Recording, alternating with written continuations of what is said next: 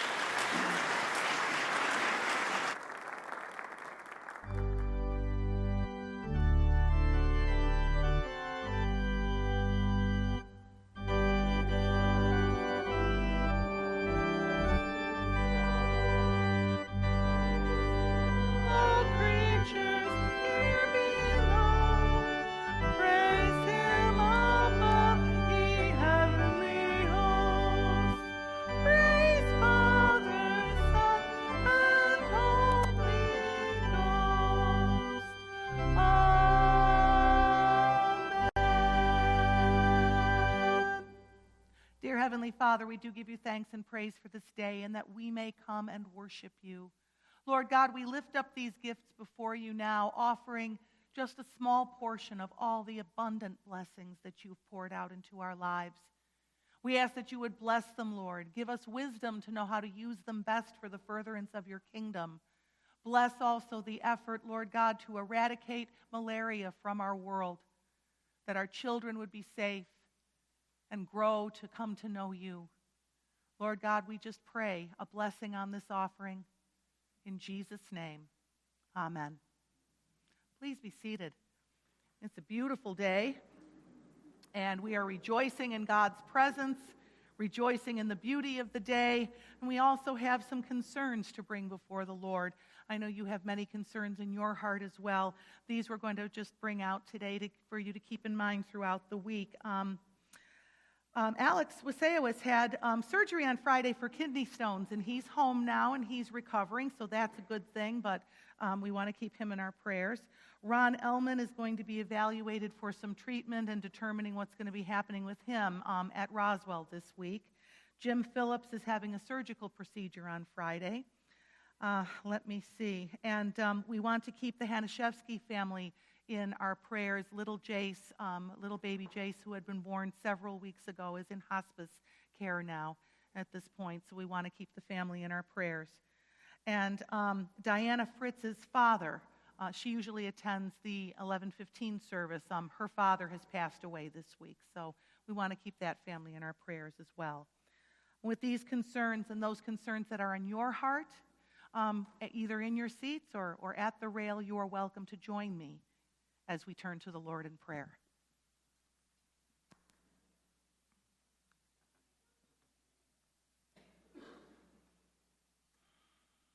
Heavenly Father, what a blessing it is to be able to come before you. All-powerful God, creator of all of the universe and everything that is in it, we are grateful that you call us to your side, that you call us into your throne room to offer our prayers before you. We are grateful that you hear and that you answer our prayers. Lord, we lift up all of those who are sick and infirm now. We ask that you would touch them with your healing power, that you would bring blessing into their lives and into the lives of their families, Lord. We thank you that you have given doctors and nurses and other medical professionals and given them the expertise and the wisdom to be able to bring healing. We pray that they would have wisdom beyond their learning, beyond their experience, wisdom that comes from you in a very special way, Lord. We pray for those who are taking care of the sick and the infirm, those who are taking care of the elderly, Lord God. We just pray in Jesus' name that you would give them special hearts of compassion, a special ability to be patient and to know what is needed at the various moments in time when they are present. Lord God, we pray in Jesus' name for those who are waiting, who are watching, knowing that the time is short for someone dear to them that they love. We pray for comfort for those who are leaving this world.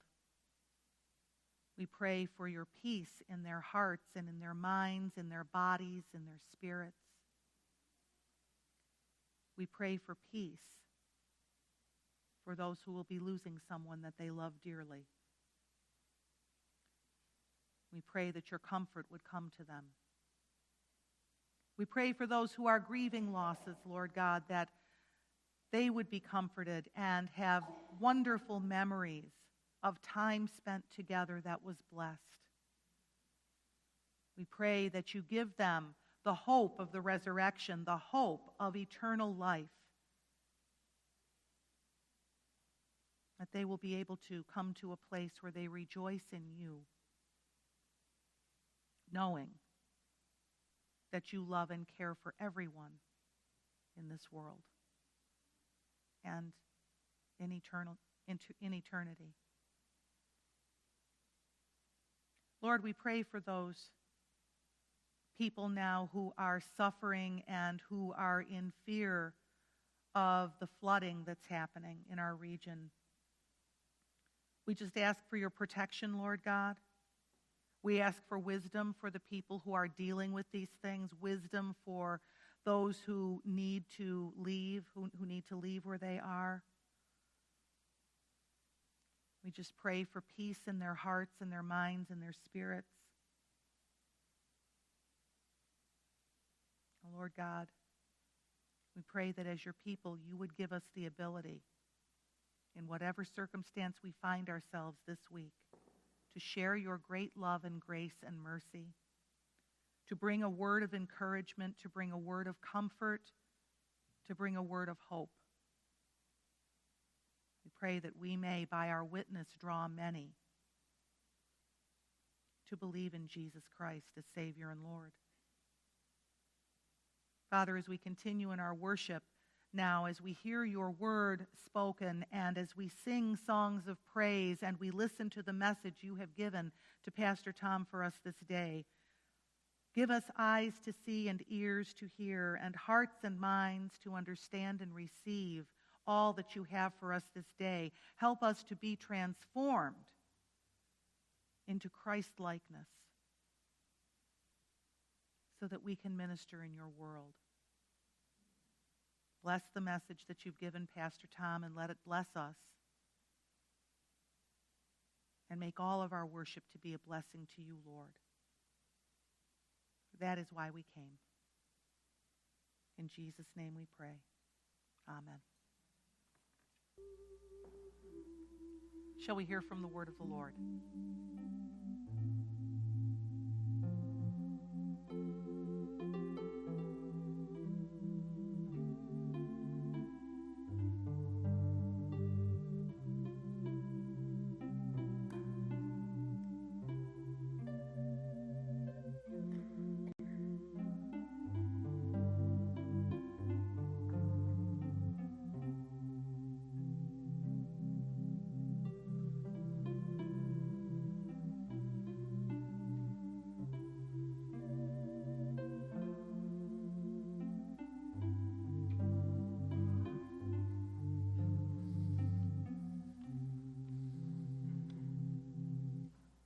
Morning. Our scripture this morning is from the book of John sixteen, twenty-nine to thirty-three. Then Jesus' disciples said, "How you are speaking clearly and without figures of speech. Now we can see that you know all things and that you do not even need to have anyone ask you questions. This makes us believe that you came from God." "Do you now believe?" Jesus replied. "A time is coming, and in fact has come, when you will be scattered, each to your own home. You will leave me all alone, yet I am not alone, for my Father is with me. I have told you these things, so that in me you may have peace. In this world you will have trouble, but take heart, I have overcome the world." This is the word of the Lord. Thanks be to God.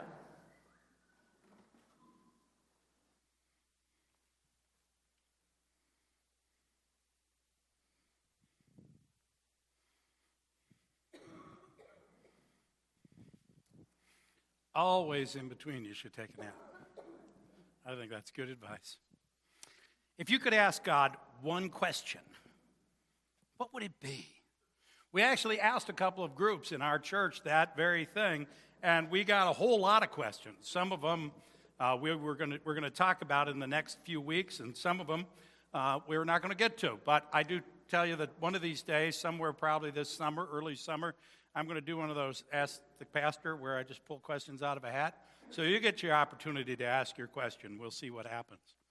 This morning, I want to look at one of the most difficult questions that we have, and that is, why do people suffer? If God is such a powerful God, as it talks about in here, if God knows all things, if God is so loving, why did little babies die in Syracuse, or Syria, not Syracuse, Syria, from poison gas? Why do people who are good, faithful Christian folk get cancer and struggle? Why, why do people have tragedies? I was even in a group one time with some people where someone was saying they wanted to praise God for keeping the, their loved one safe in a car accident. Someone else said, well, what about the other Christians that die in the car accident? Does God not care about them?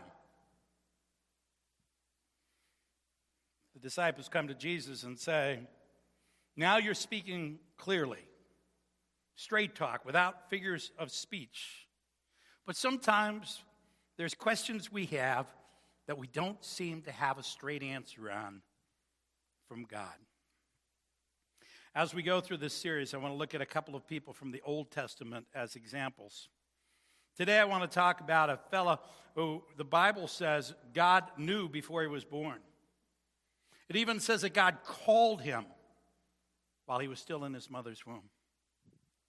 When he was a little child, God spoke to him and said, when you grow up, you'll be a great prophet and speak for me.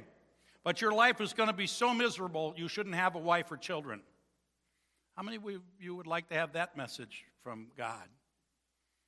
And his life was miserable. His name was Jeremiah, and his job was to tell his country that they were going to be destroyed by the Babylonians, while everyone else in the city was saying things were fine. In fact, all the other religious leaders were saying that there was peace. As Jeremiah said, where there was no peace. People didn't like what he said. He said that God would allow this to happen. They said God couldn't allow this to happen. It would embarrass him if Israel was destroyed. So they threw him in a well. So own family turned against him. People talked about him everywhere he went. And in chapter twelve of Jeremiah, he asked this question. You're always righteous, Lord, when I bring a case before you. But I would speak to you about your justice. Why does the way of the wicked prosper? And why do all the faithless live at ease? Now, to put this in an even clearer context, what Jeremiah was saying is, I would take you to court and I would sue you over this thing you call justice. But you're God, so you win, because you're always right. But it isn't fair. Bad people seem to have good things happening to them. How do you call that justice? It's not fair. Doesn't seem right. God did answer Jeremiah, by the way. You know what he said? Listen, little man, you think you've had problems so far? You haven't seen anything. You better buck up because you've got even worse stuff coming than what you've seen. That's the answer we all want to hear, right? Jeremiah struggled and hurt. His disciples say to him, you know everything. You know all the answers, but sometimes we feel like we don't. Most of us just want to have a life that doesn't have too many problems. Just wake up in the morning, go through our daily living without having something break or mess up or blow up in our face. So, like, why can't they make a car that never breaks? You know what I'm talking about? I mean, are we not the most technologically advanced culture that has ever existed, and yet they make cars that always end up breaking, all of them. And they don't break in a convenient place, like in your garage or when you're visiting your mechanic or something like that. It's always in some back alley late at night when nobody's around to help you. I think that there's just something wrong about that. I know that they make these cars to break on purpose. I know it's part of the design. Because if they made cars to last forever, we would stop buying cars. So they're designed to break. Isn't that reassuring?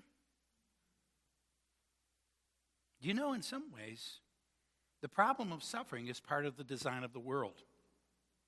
We studied a couple of months ago the book of Genesis, if you'll remember, and, and it said that when God created the world, he looked at everything he made, and he said, it is good. So how did it get so messed up? God made a world where there would be joy and peace and love. And he put us in a beautiful garden. Yet he also made us in his image, which means that he gave us the capacity to love. He gave us the capacity to, to hope. He gave us the capacity to dream and to create. And he gave us the capacity to choose. So God gave us a real choice. He made a world that was perfect and good in every way, but he gave us a real choice to choose evil. Now, he didn't believe in any way we'd be so foolish as to choose it, because who would pick evil over good? That just doesn't make sense. But we did. But we did. And so the perfect creation broke. It broke because of choices made from the very beginning by every single person that's walked the face of the earth, including you and me. We break our Garden of Eden by our sin, by our neglect, by our ignorance. As part of this sermon series, we're looking for advice. You recognize this from the Snoopy cartoons? Today we're going to ask advice about cars because, you know, cars are a big piece of our life. So if we know what to do with cars, they'll last longer. So I brought a gentleman to help explain it to us. He doesn't well, seem simple to be things able to like speak. That. If you want to get better fuel economy, what you need to do is start by checking the air filter, because if you're running with a dirty air filter, it can cost you as much as ten percent of the fuel efficiency of the automobile. And these are things that we all know about. I'm just reminding you of them. Simple things like the air pressure in the tires. If you're not checking that air pressure about every ninety days, you're losing one pound, and this is with everybody, one pound every month out of your air pressure of your tires. So if you haven't checked that air pressure in four or five months, you're running five pounds down, which can not only be dangerous for you, it can also cost you in the fuel efficiency of the car, and the, the tires are going to last, they're not going to last as long as they should. So you can find the proper air pressure in the manual of the car, and it needs to be the not on the side of the tire, but what it says in the owner's manual, because that's the specified amount by the manufacturer. So don't, don't go by on the side of the tire. Make sure you remember that. Another thing is to make sure that you use a quality branded motor oil. Don't use low-quality oils because they can actually void the warranty of your car. Use a quality branded motor oil like a Quaker State or a Pennzoil, and it'll actually make your engine last longer, and you can get as much as two percent better fuel economy. So if you do simple things like this and have the car in proper tune, your engine is going to last longer, your car is going to last longer, and you're going to get better fuel economy, which saves you in the long run. So simple things, and your car will run forever. Well, for a while longer. Now, I always thought that you got the air pressure off the side of the tire. You know, because like if my mechanic changes a tire, what good is the owner's manual that has a different... And actually, I got my own little gauge that has the little sweet spot that says that if it's between there, they're good. I don't know. You learn something new every day, don't you? One time I was down at the gas station, and I found this gas called E eighty-five. Anybody ever see it? It was cheaper than the other gas, so I put it in my car. After about after about a quarter of a mile, my car went, and I was like, what? What do I do now? What? But I thought, it's that gas.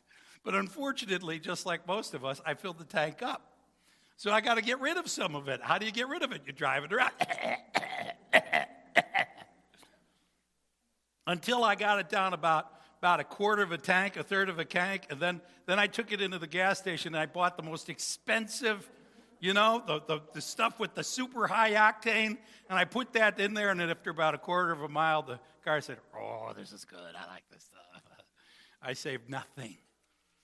I saved nothing. And I almost busted my car because I was greedy, and I wanted to make a choice that wasn't a good choice. Sometimes we make choices in this broken world, and sometimes suffering is because of what we choose to do.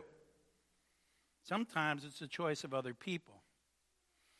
The people in Syria living there when the bombs fell down on them, they, they didn't choose for those bombs to fall. Someone else made a choice that brought that evil upon them.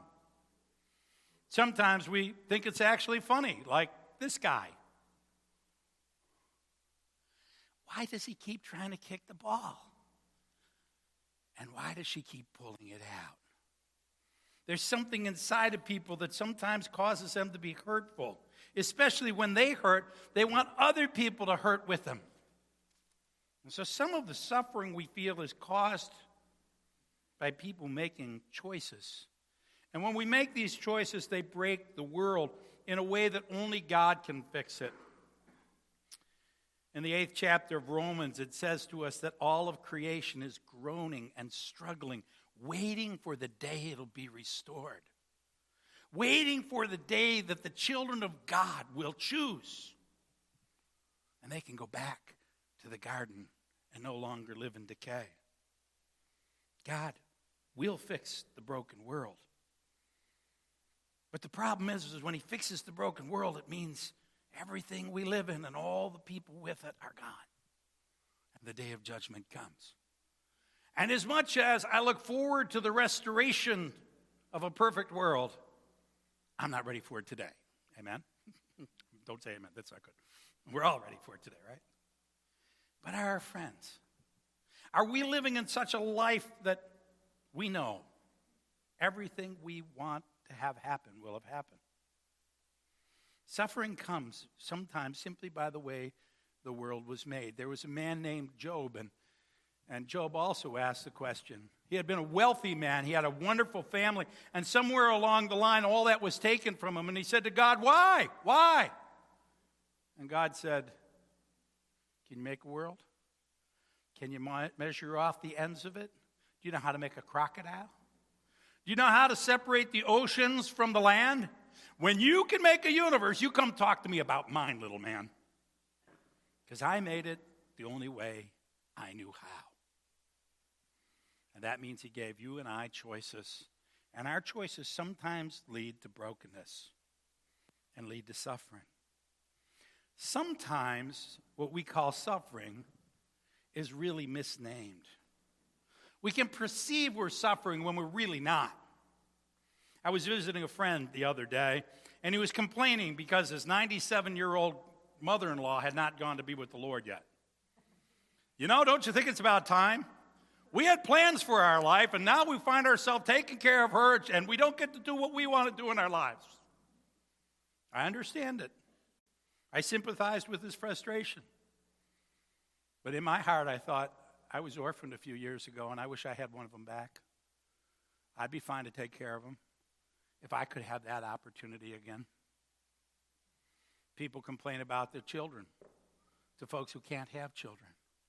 People complain about their job to people who don't have a job. People complain about having to take care of all their stuff to people who don't have any stuff. Sometimes what we call suffering is just our inability to choose between the good things in life.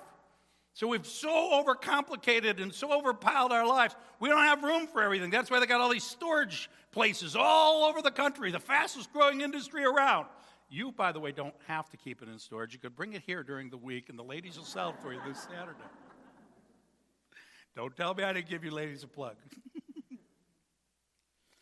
Sometimes the suffering really is something good, and we just don't receive it.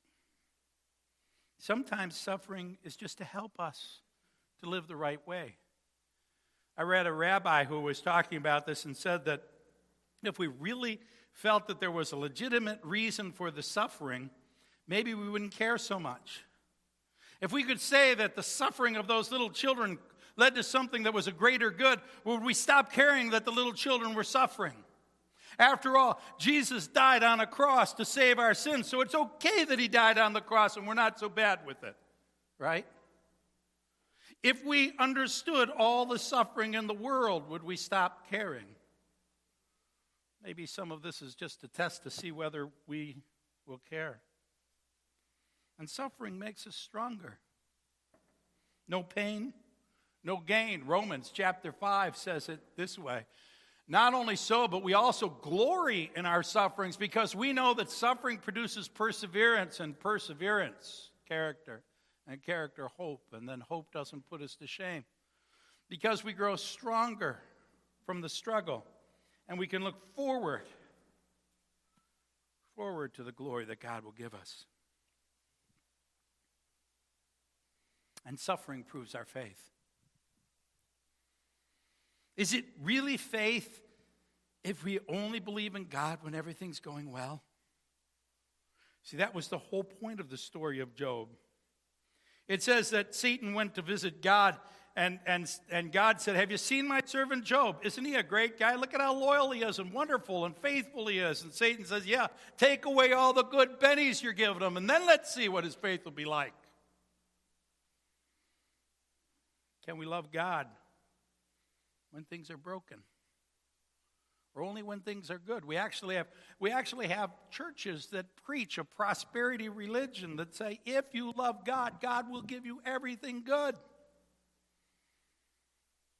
And the people that find out that that's not true, people that find out that even good people run into brokenness end up in the Methodist church. Because we know that God can and will and does bless us, but that sometimes the suffering runs into our lives anyways. There are reasons for suffering. It's part of creation. Some of it's actually good for us. Some of us actually isn't suffering. Some of it's our fault. But you know, the question of why we suffer is not really the question that needs to be asked. Jesus speaks to it in this chapter from John. He says, you will have troubles. But that's not the question. He said, do you believe? Do you believe?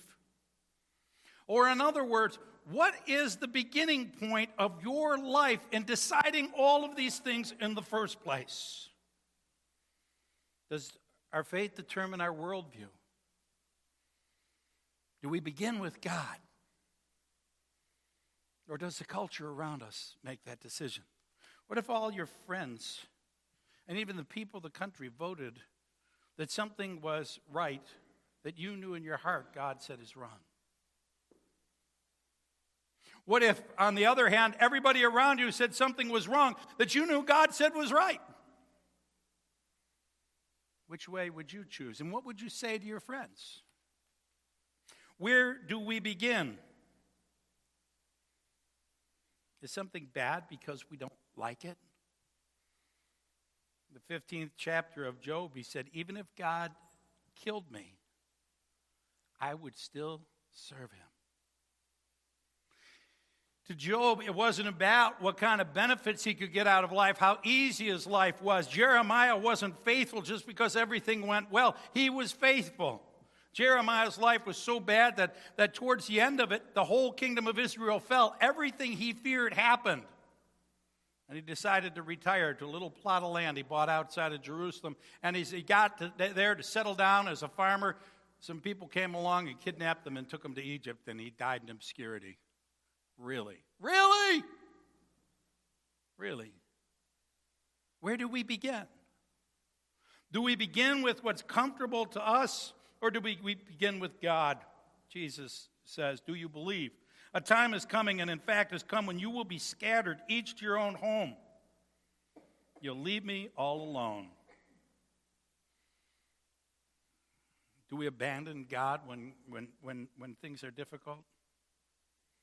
Do we abandon God for our own self-preservation? Do we abandon God for popularity or for success or for our comfort or because we can't get our head around what God is thinking? Do we judge God or do we let God judge us? In the book of Mark, some guy came up to Jesus and said, good teacher, and Jesus said to him, good. Only God is good. And God is good. And all the time. Except when he messes with my comfort and my life, right? And my people, most of all. Is God good all the time, even if on our mind we can't understand it? I hear people say to me, well, my God would never. Well, my God, he's not your God. He's the God of the universe. You don't own him. You don't define him. You don't determine him. It's not your place to decide who and what God is and whether God's right or wrong. That would make you God. Or me God. We don't understand everything about God. The real question is, do we believe in him anyways? As Jesus said, do you believe in God as much as Job did? Because God has not given up. God has not gone away. God is still in control of this universe. And if we seek out God, we can find that peace and that strength and that hope in God that gives us the ability to overcome the suffering, to get through the struggle, to walk through the dark, shadowy valleys of life. Jesus said, I'm not alone, even if you abandon me, for my Father is with me. And I told you these things so that in me, you may have peace. Peace, not the absence of war, not the absence of struggle. In fact, sometimes we need to struggle. Sometimes we need to argue to find the truth. Not the absence of suffering. Peace comes with the presence of God. Just before Jesus left the earth, after his resurrection, in Matthew, in verse twenty-eight, he said, "Go and make disciples of all nations, baptizing them in the name of the Father and the Son and the Holy Spirit, and teaching them to obey everything I have commanded you." And then he says this wonderful verse, "And by the way, I'm with you, even to the end of time." God is with us. And in the midst of the brokenness, eighty percent of overcoming it is having somebody to walk through it with us. God is always with us, and there's peace that comes with that. Jeremiah lived a life that was what we would call broken. They call him the suffering prophet. They say he was a precursor to Jesus suffering on the cross. Yet God says about him, "I know the plans I have for you, declares the Lord. Plans to prosper you and not harm you. Plans to give you hope. Hope and a future." Because God can overcome all the struggle. He st- ends this passage by saying, "Take heart, I have overcome the world." You'll have troubles in this world, but God is greater than all of creation, and someday God will end all the suffering. God will make a new creation, a creation that will be perfect. We won't be floating around in some clouds or something like that. That's just Hollywood. We're going to live in a real world, a real creation, back to the garden where everything is good, and God will accept our decision to no longer have evil. He will give us the choice to choose good and choose God and no longer have evil. Now, many of us would say, "Let's bring it on right now." Amen? Like, oh, let's get going. God, I'd like to see that. What are you waiting for? Peter answered that. He says, uh, God, nope, nope, that's not it. We'll get to that. That's good, though. Thanks, Adrian. I, I skipped that part. Let's go to the next one. He says, "The Lord is not slow in keeping his promises. Some understand slowness. Instead, he is patient with you, not wanting anyone to perish, but everyone, everyone, your brothers, your sisters, your parents, your cousins, the people at work, you and me, to turn back to God. Then he'll be ready for the day. The day when there'll be no more sorrow or pain or struggle or suffering, as it says in the book of Revelation.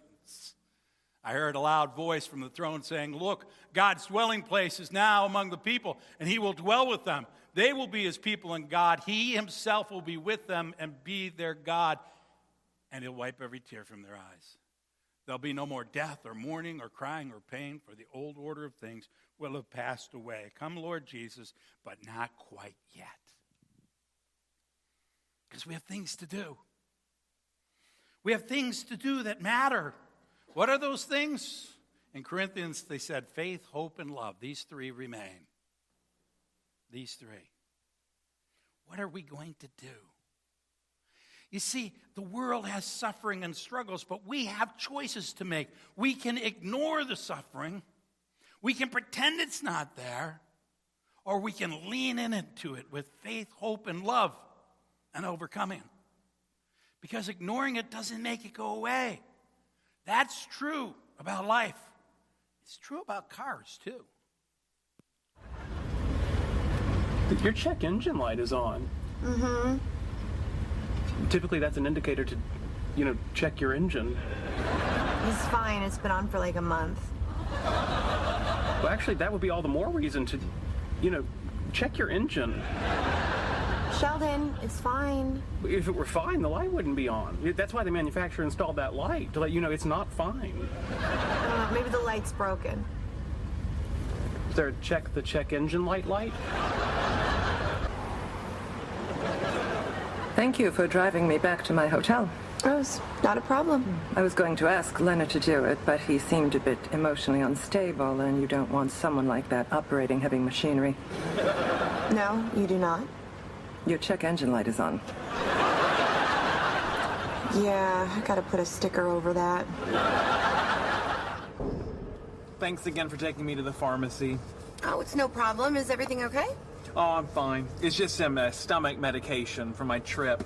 Uh, there's a remote yet distinct possibility that I may end up in South America. Remember the old days when I would have said something dumb like, why?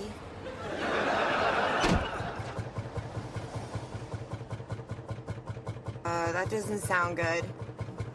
Remember the old days when I used to point out that your check engine light was on?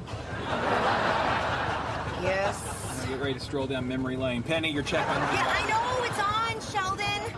Oh, no, no, no, no, no, no, no. I cannot afford this right now. Maybe it's just something minor.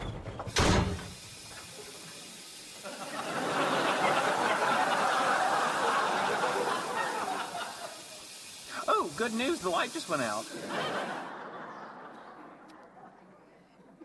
Even in the midst of the worst of things, there's always something bright to look at. But you know what God wants to know is, what are you doing about the suffering? We have some answers to why they're suffering. Ultimately, it's incomplete. People have been asking that for thousands of years. But the question we can answer is, what are you going to do about it? Are you going to ignore it? Put a sticker over it. Maybe it'll go away if you don't see the suffering and the hurt in the world. Or we can lean into it with love and hope and faith. The other day I had somebody who came up to me and they needed money for rent. And I'm thinking, I don't have that kind of money on me. You know, I mean, rent's expensive, right? So I'm kind of scrounging around trying to figure out what to do. I said, how much do you really need? He says, I'm ten dollars short. I said, oh, seriously, I've got that.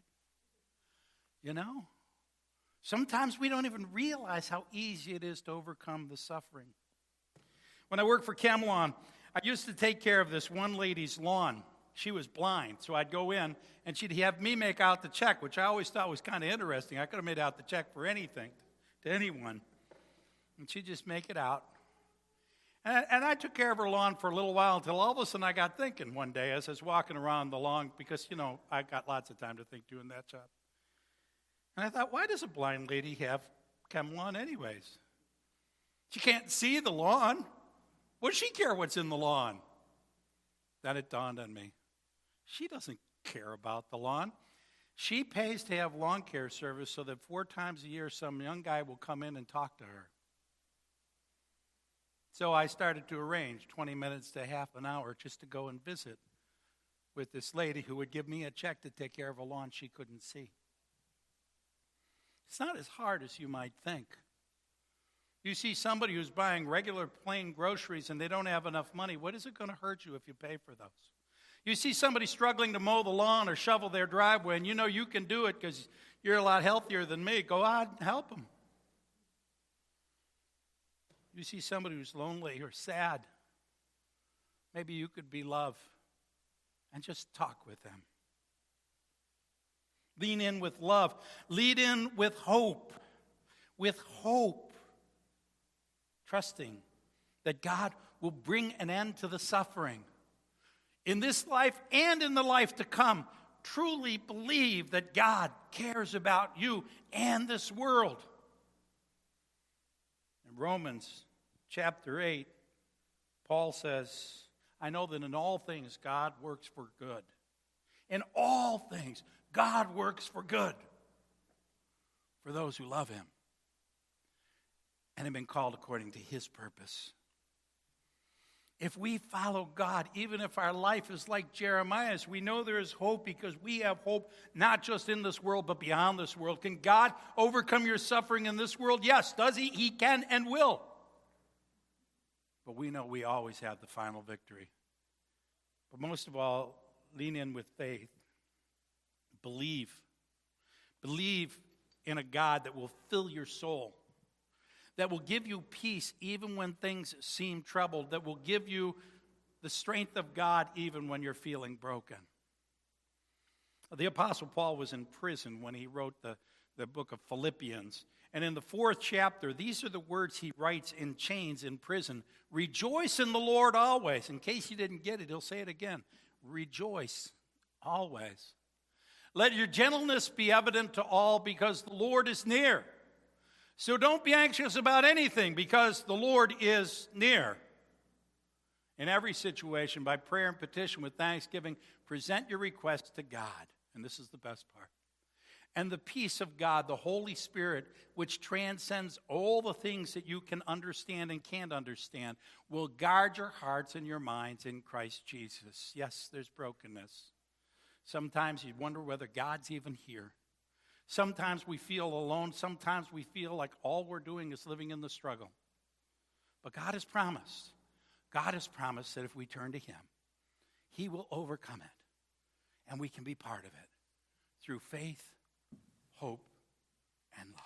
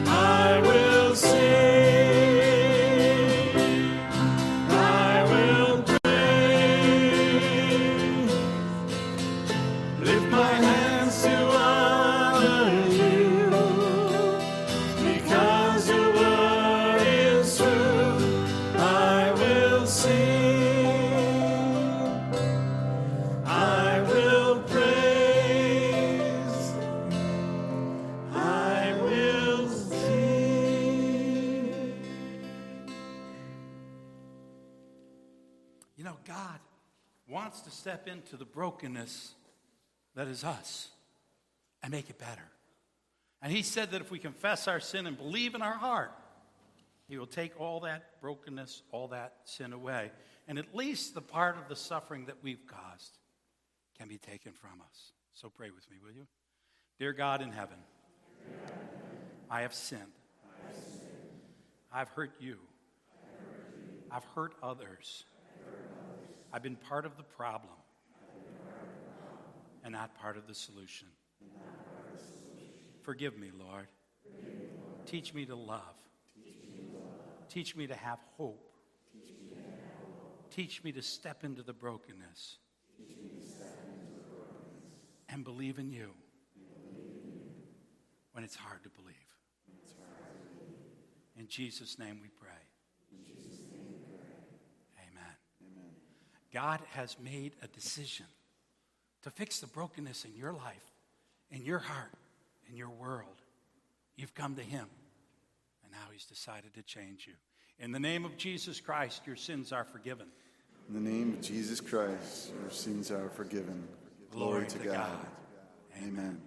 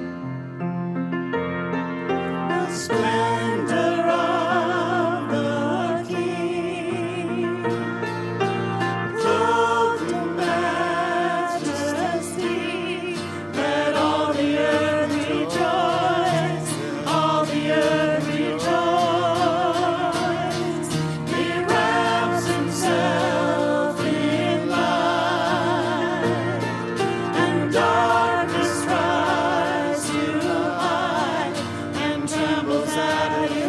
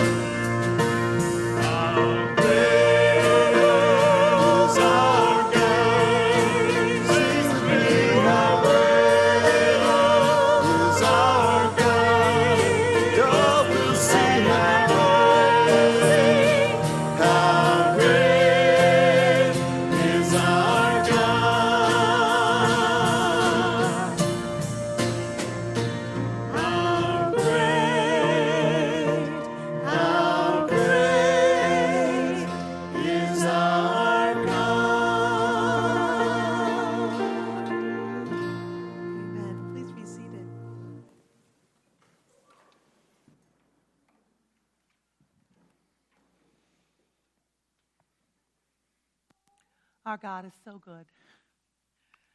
You know, he emptied himself of everything, everything, so that he could come and be with us.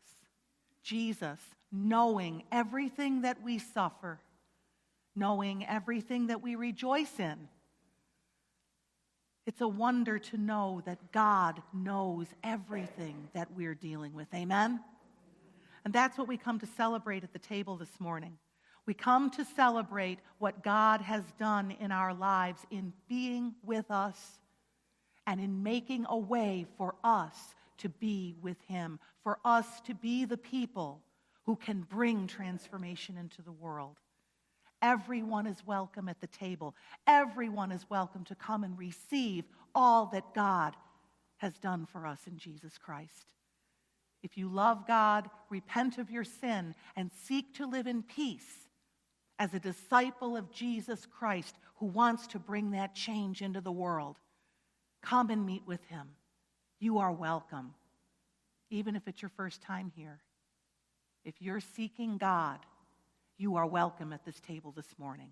The Lord be with you. Lift up your hearts. Let us give thanks to the Lord our God. It is right and a good and joyful thing always and everywhere to give thanks to you, Father Almighty, creator of heaven and earth. You formed us in your image and breathed into us the breath of life. When we turned away and our love failed, your love remained steadfast.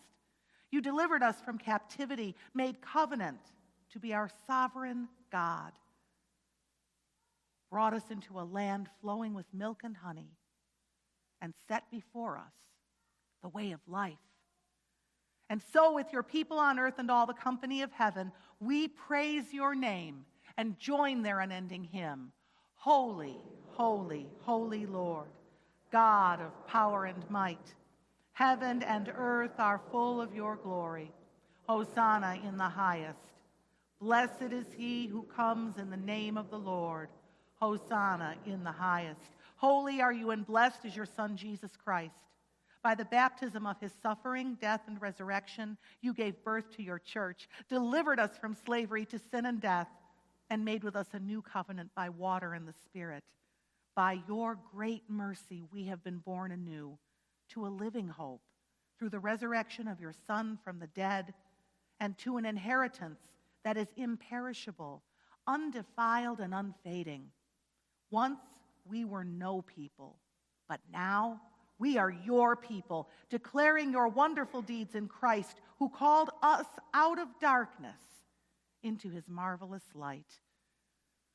On that night in which he gave himself up for us, he took bread and he gave thanks to you. He broke the bread and gave it to his disciples, saying, "Take and eat. This is my body, which is given for you."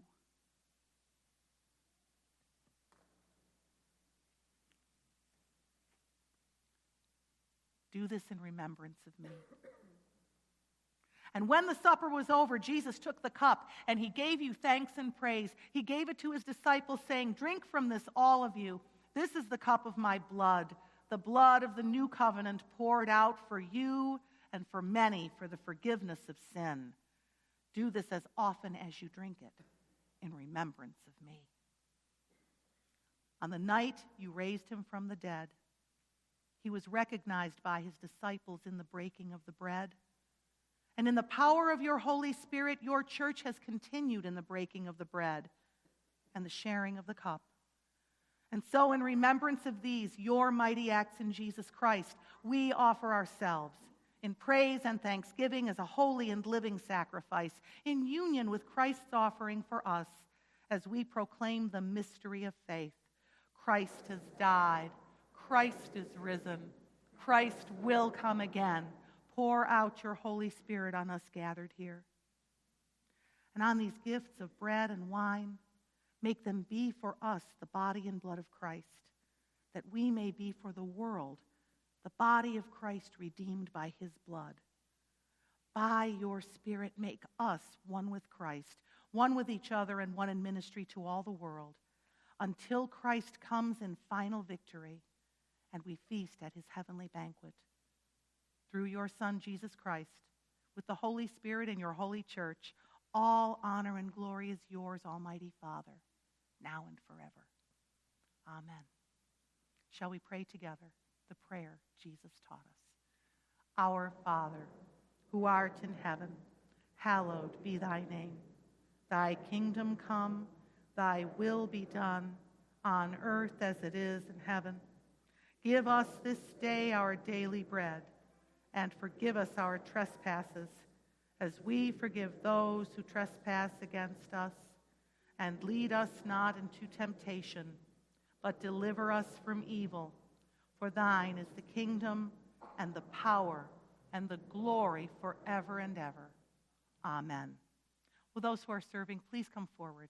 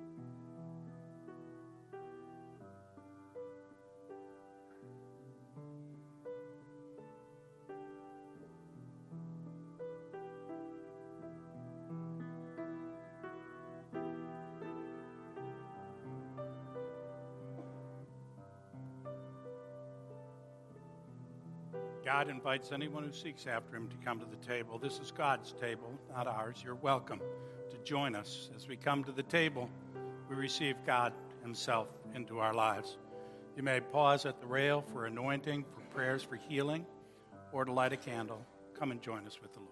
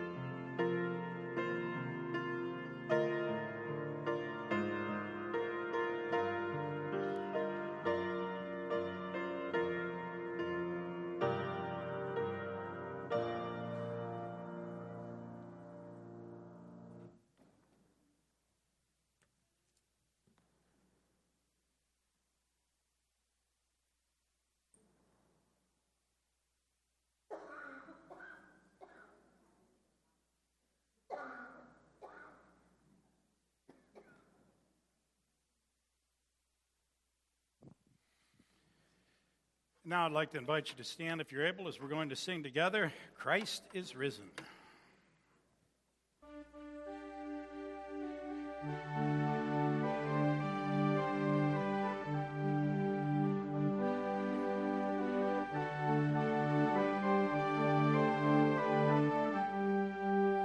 Christ is risen, shout Hosanna, celebrate this day of days. Christ is risen, hush in wonder, all creation is amazed.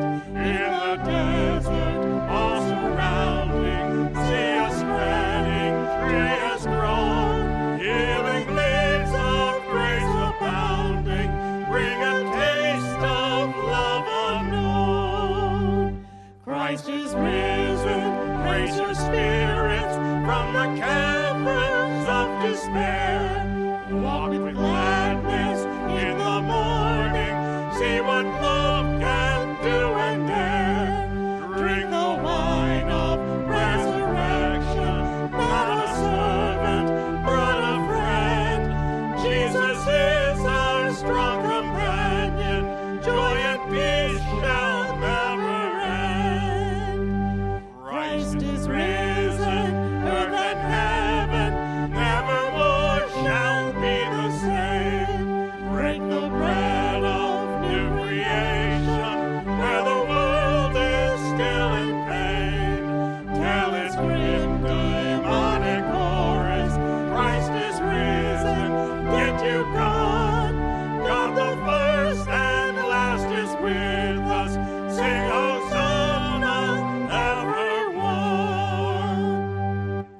Line in the song, tell those demons, get you gone. Get you gone, the pain and the brokenness and the hurt. Get you gone, the struggle and the depression and the suffering. Fill your life with the power of God. Go out and proclaim the good news. Preach it to the nations. Teach the commandments of God. And remember that in all things, in every situation, good, bad, or indifferent, God is with you. From now and even to the end of the age. Go in his peace. Amen.